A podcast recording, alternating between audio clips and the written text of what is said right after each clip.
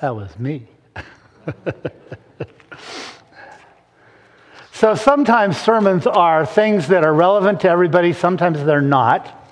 Um, so just a little warning if you know find yourself in the middle of this thing and go, eh, figure out something else to do. Uh, you know, just don't get up and walk out, okay?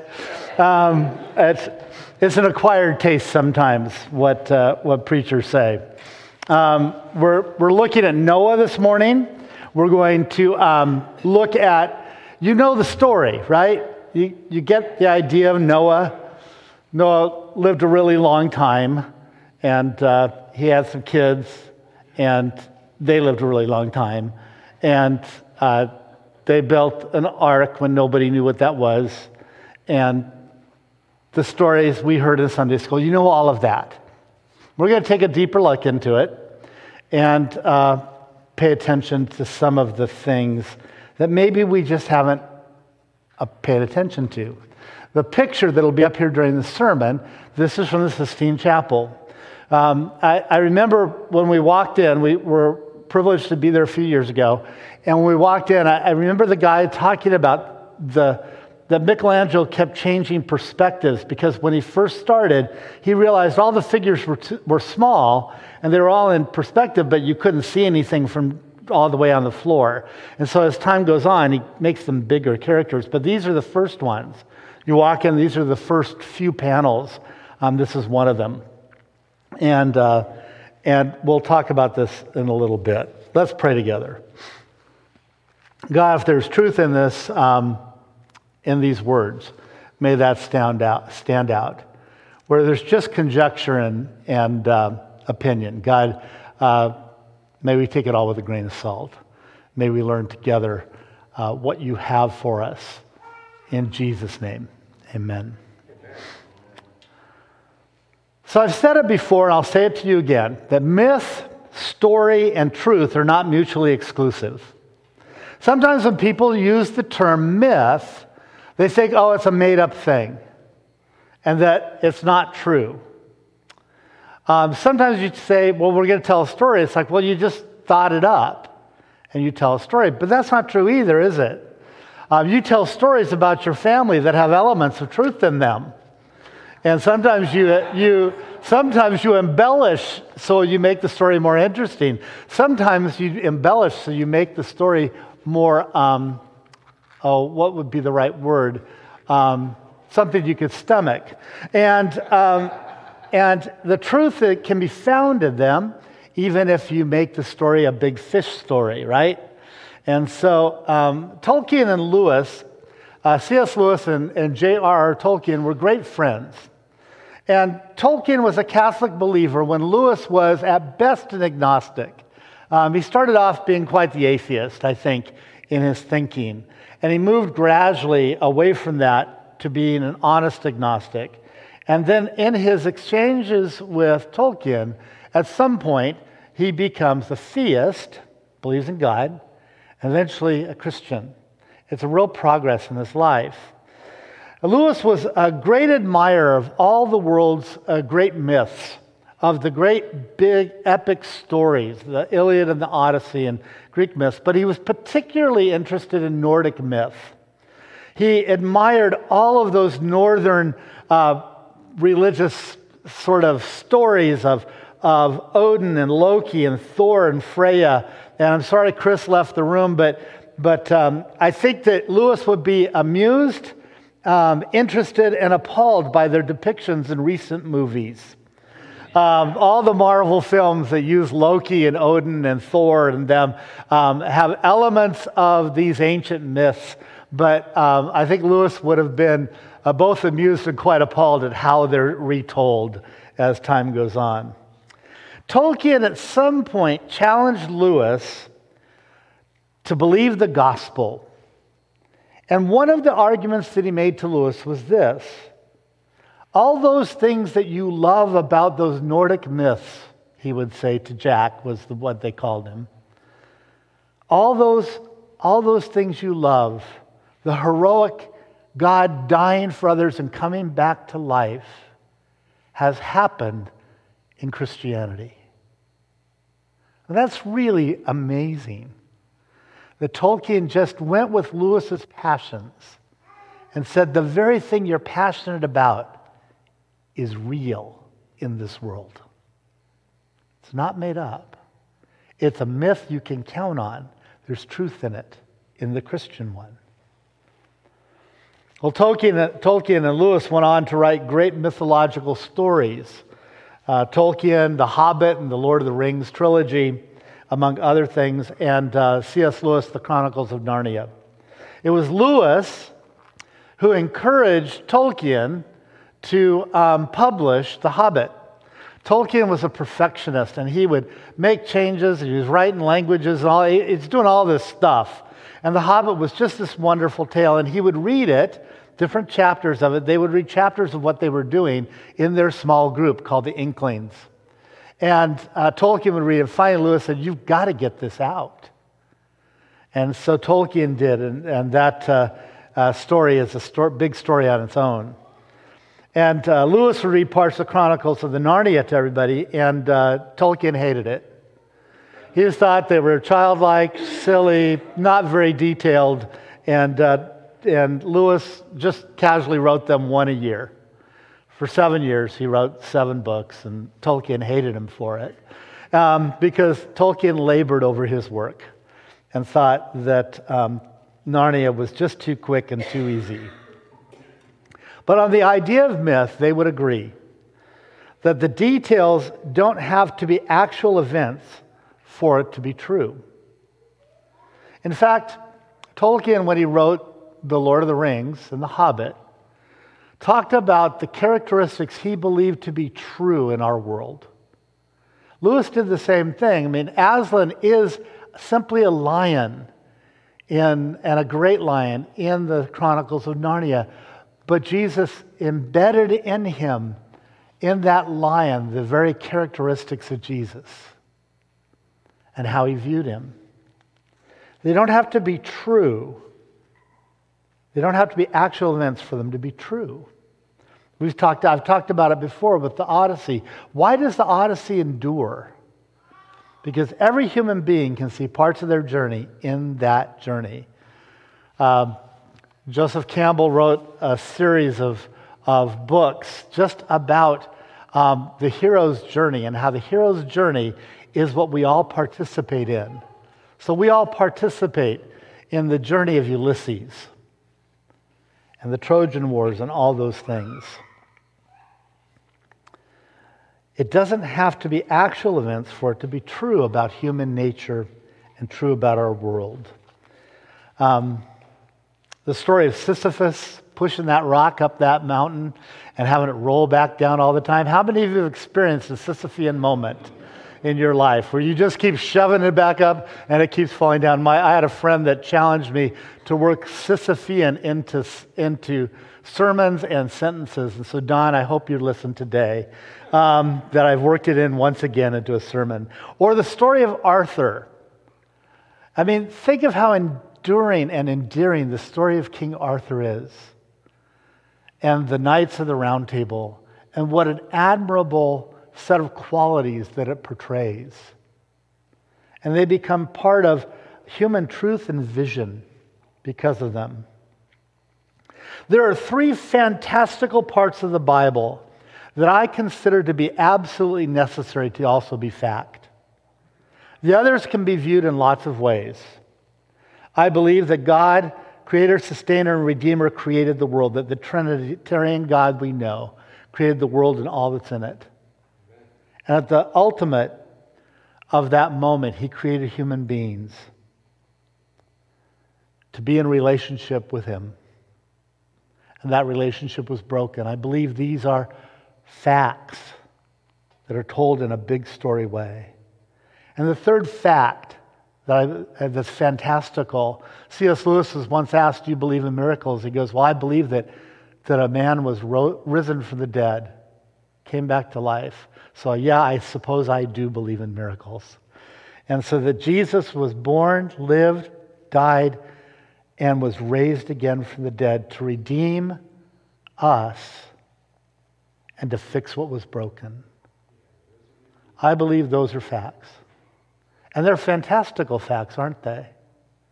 They're things that you take on faith. You can't go back and prove them. You can trust them. Noah's a challenging story at best for all of us. If all of its elements have to be fact, it gets really hard. I'm happy to be proved wrong at the end of time. If God says, listen, I did that, and I'm st- still standing there in front of God and, and I get to meet Noah and the family, then um, okay, I'm happy to be proved wrong. But I'm not going to worry about it, and I'm not going to miss the point of the story. What troubles me when I read Noah are these things, and probably more, but a few of them. The very ruthless nature of God troubles me. Really, only Noah was good enough? We'll get back to that in a minute. But really, come on. Every human being on the planet was destroyed except Noah and his family. That's a hard God to believe is loving. There are lots of flood stories in the ancient world, and, and we believe that, that, that the cradle of civilization for us in these stories is between the Tigris and Euphrates River. So the area near Babylon, Iraq. And there were lots of flood stories. And living between those two rivers, certainly there would have been floods worse than what we've seen this winter. And we've seen waters rise and towns destroyed and, and banks overflown. And we've seen water in the streets where people used to drive cars and they had boats. There's lots of them. But really, covering the whole planet in water again? It's hard to believe. seven pairs of all clean animals and birds, and one pair of all unclean animals. I know there's rules about what's clean and what's not clean, but that's a lot of animals. seven pairs. Have you ever had just try to corral seven cats? then pair them up and put them in there. My, no, that we, we had, my daughter came across country a year ago with two cats in her car with my wife. And they had to corral those two cats every morning after they stopped and put them back in the cage. And they came back with scars from that encounter. Noah's age is a tough one for me. I don't know about you, but it says that he was 500 years old when Ham, Shem, and Japheth were born. We watched our uh, grandson last night at downtown Disney and in that area for a few hours, and I was exhausted. I'm nowhere near 500 years old, though I might look like it at times. And they were 100 years, the boys were 100 years old, and Noah 600 when they started to work on the ark. That's a hard fact that is hard for me to believe. The ark was 300 cubits by 50 cubits by 30 cubits. A cubit is the distance from here to here. And even if you're Kareem Abdul Jabbar and your arms are a little bit longer, and it's like from here to there, three feet maybe, three feet gives you um, a 900 foot long boat. That's less than a football field. And all the animals are going to get in that. That's hard. There's not room enough for everyone. This and more are problematic for those who didn't adopt these stories early in life. For those of us that adopted them early in life, we, we saw them as great stories. We may even say, yeah, we believe it. We, we look for evidence of the ark on Mount Ararat, and people, it keeps popping up in the news sometimes, and somebody's found another piece of wood um, that they think is part of it. And not to demean their work. But I find that having to defend them as an adult is misspent energy. When the harder part of loving my neighbor goes ignored. And Jesus said that was really important. So, how does this story get bigger when most Western thinking can't ignore the details and just wants to dismiss it? I, I, really appreciated Mark Labberton last week in the video we watched. And if you didn't see it, go back online and watch the sermon from last week and watch the service. I, maybe it's not on there. That is on that. Oh, good. So watch that video if you didn't see it last week. And Mark just said uh, that, that religious people, particularly Christian people, take big things and make them small. That was his, well, communication from his dad. And he said when he read the New Testament, Mark was the president at Fuller Seminary, and he said, I believe that that's what Jesus was saying, that religious people make great things small so they can manage them. So, how do we make this bigger? And I think we do it by focusing on what it means. Its truth is not in the details, but the details make it a great story. And in the story, we'll find the truth. The truth is in the details, but not the details themselves.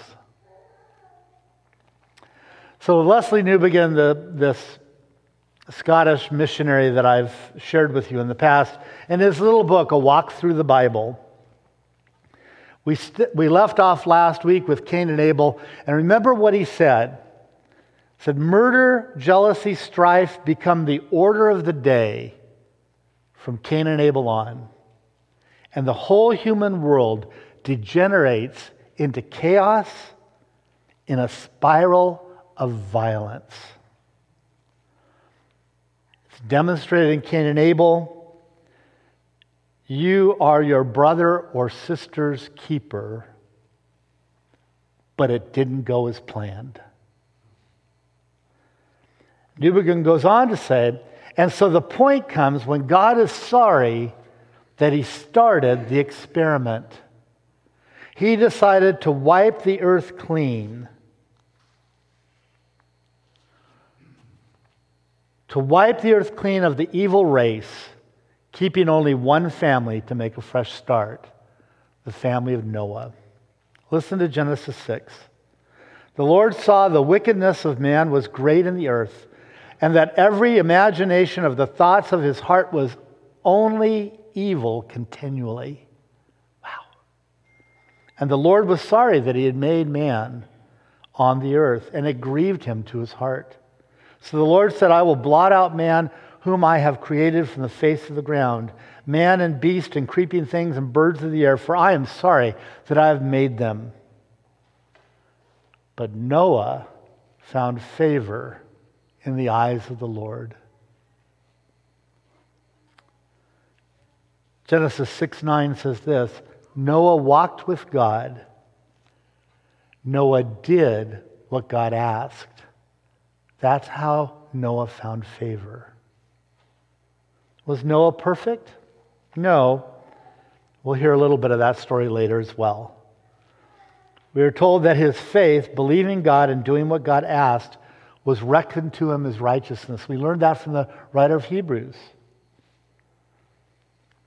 That believing God was enough. Noah will prove that he's no saint as will most of God's chosen leaders. They will prove. David, the apple of God's eye, an adulterer and a murderer, but still the apple of God's eye. Time and again, the human leader ends up being far from the, from the righteous person that they were intended to be. Let me just suggest this about the story of Noah that grace is how this story gets bigger and bigger for everyone. If you're a literal, literalist about the story, don't miss the point. Don't get caught up in your details. If you can't get your head around the fantastic elements, don't discard the truth.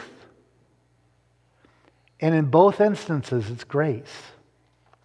The problems that stem from the garden and from Cain and Abel are easy to observe in, human, uh, in humanity. How can this be? I mean, that's what the writers are trying to figure out. How can it be that what started off so good could get so bad? What's to be done? It's in God's power to wipe it all out and start over. It is that serious because it's that bad. How do we make sense of the flood that wiped out so many in our area?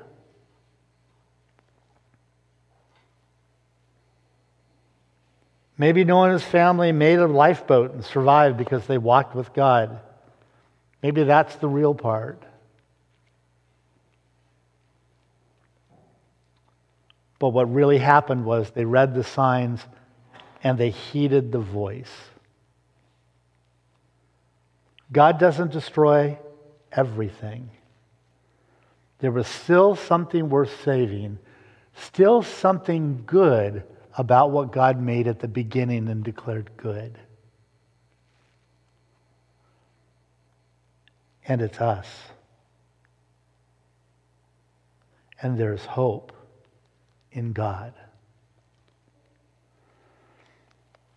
Michelangelo's Sistine Chapel depiction of Noah has three parts. So, the first is the flood. The second is the sacrifice of Noah at the back end of the flood when they get off the ark. And the third part of the picture is Noah's drunkenness and debauchery. Why? The last depiction is included Noah's drunkenness and his debauchery and the judgment that falls on Noah is depicted to show how short lived our memories are. Lived a long time, apparently, and he forgot pretty quickly. How quickly we forget, even after our religious rituals. But the focus today for us is on the first image. There's an article I read published, published um, in a Catholic publication called uh, Spectatio Divina. And they're looking at this panel by Michelangelo. And if you've been there, um, you actually need binoculars to see the details. It really is. It's way up there, and you can't. And you know, and your neck gets tired, and and it's it just looks like a lot of the same stuff. Um, it's hard to pick out the details. And he changed his perspective later to make it simpler. But one of my earlier objections to the story, and for many, many people, is the idea that only Noah was good enough. A lot of people, the ruthlessness of God in this is hard to stomach. And it was hard for Michelangelo to stomach. So, this is where things get bigger as Michelangelo interprets the story, as he reads the story and puts it up in a picture. The writer of this article says this It's a sobering scene. A husband carries his wife on his back. This is all these people on this rock. A husband carries his wife on his back up the hill. A mother tries to save her two babies. A father hoists his adult son onto the rock. Couples hold each other. These are supposed to be the people who are evil through and through. But that's not the impression that we get. Instead, we see people who love each other. They are mothers and fathers, innocent children. Are they really that bad? And so Michelangelo forces us to deal with the most difficult part of the story the fact that God killed lots of people. Was everyone really that bad? What I think he does here is pose a different question. And I think this is just a brilliant read of the whole story. Are you any different from them.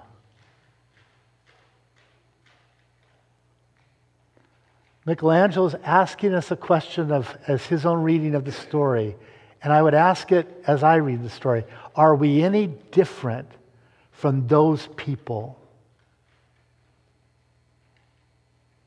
Would I have been facing the same fate as them? And I've got to say, I think I would. I think I would.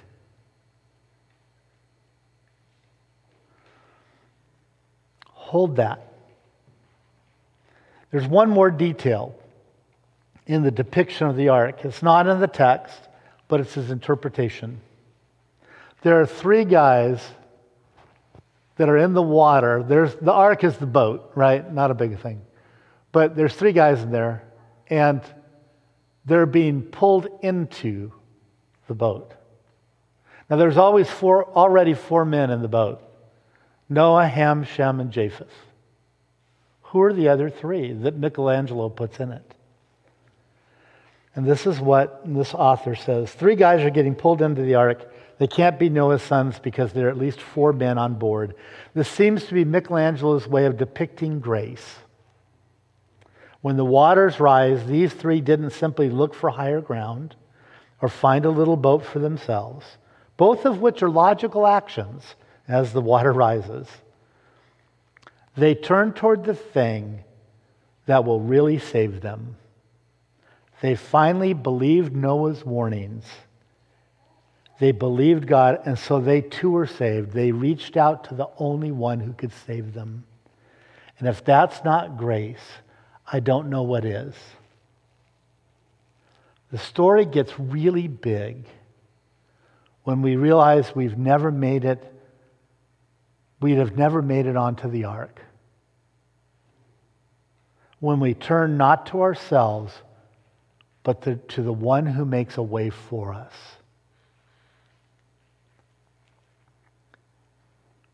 Will you, as a congregation, be a people who believe you're on the ark?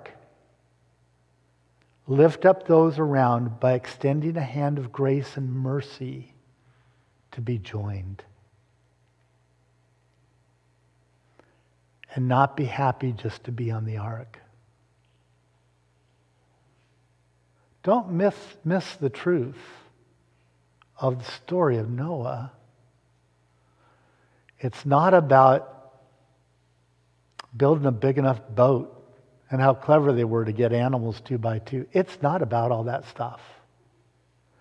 It's about God making a way when a way was not deserved. We've been hoisted up we know the end of the big story. We know the parts that must be fact, but can only be accessed by faith.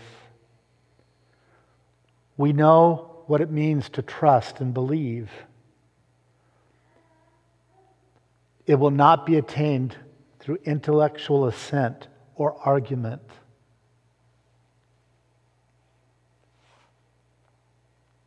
It's grace. One of our Bible studies is studying the um, Mere Christianity by C.S. Lewis.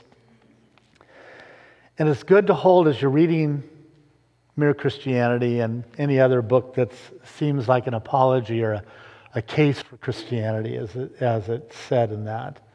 And that is this that Lewis will say, for all of his cleverness, for all of his intellect, that there's a point at which none of his intellect matters that you reach a point where you can't explain any further.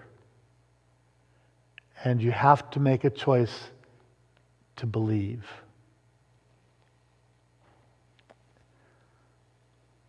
Tillich said it this way there's a leap of faith that has to happen to access the truth of what we say we believe.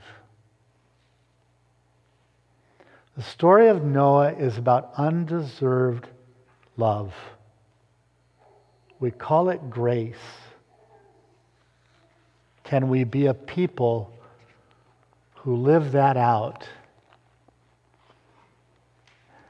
Stop focusing on the wrong things. The details make for a great story, but don't miss the truth. Pray with me.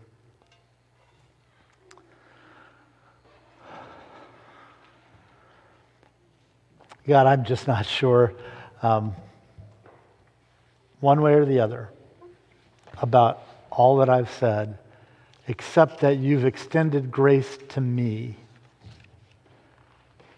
And that as you've done that, um,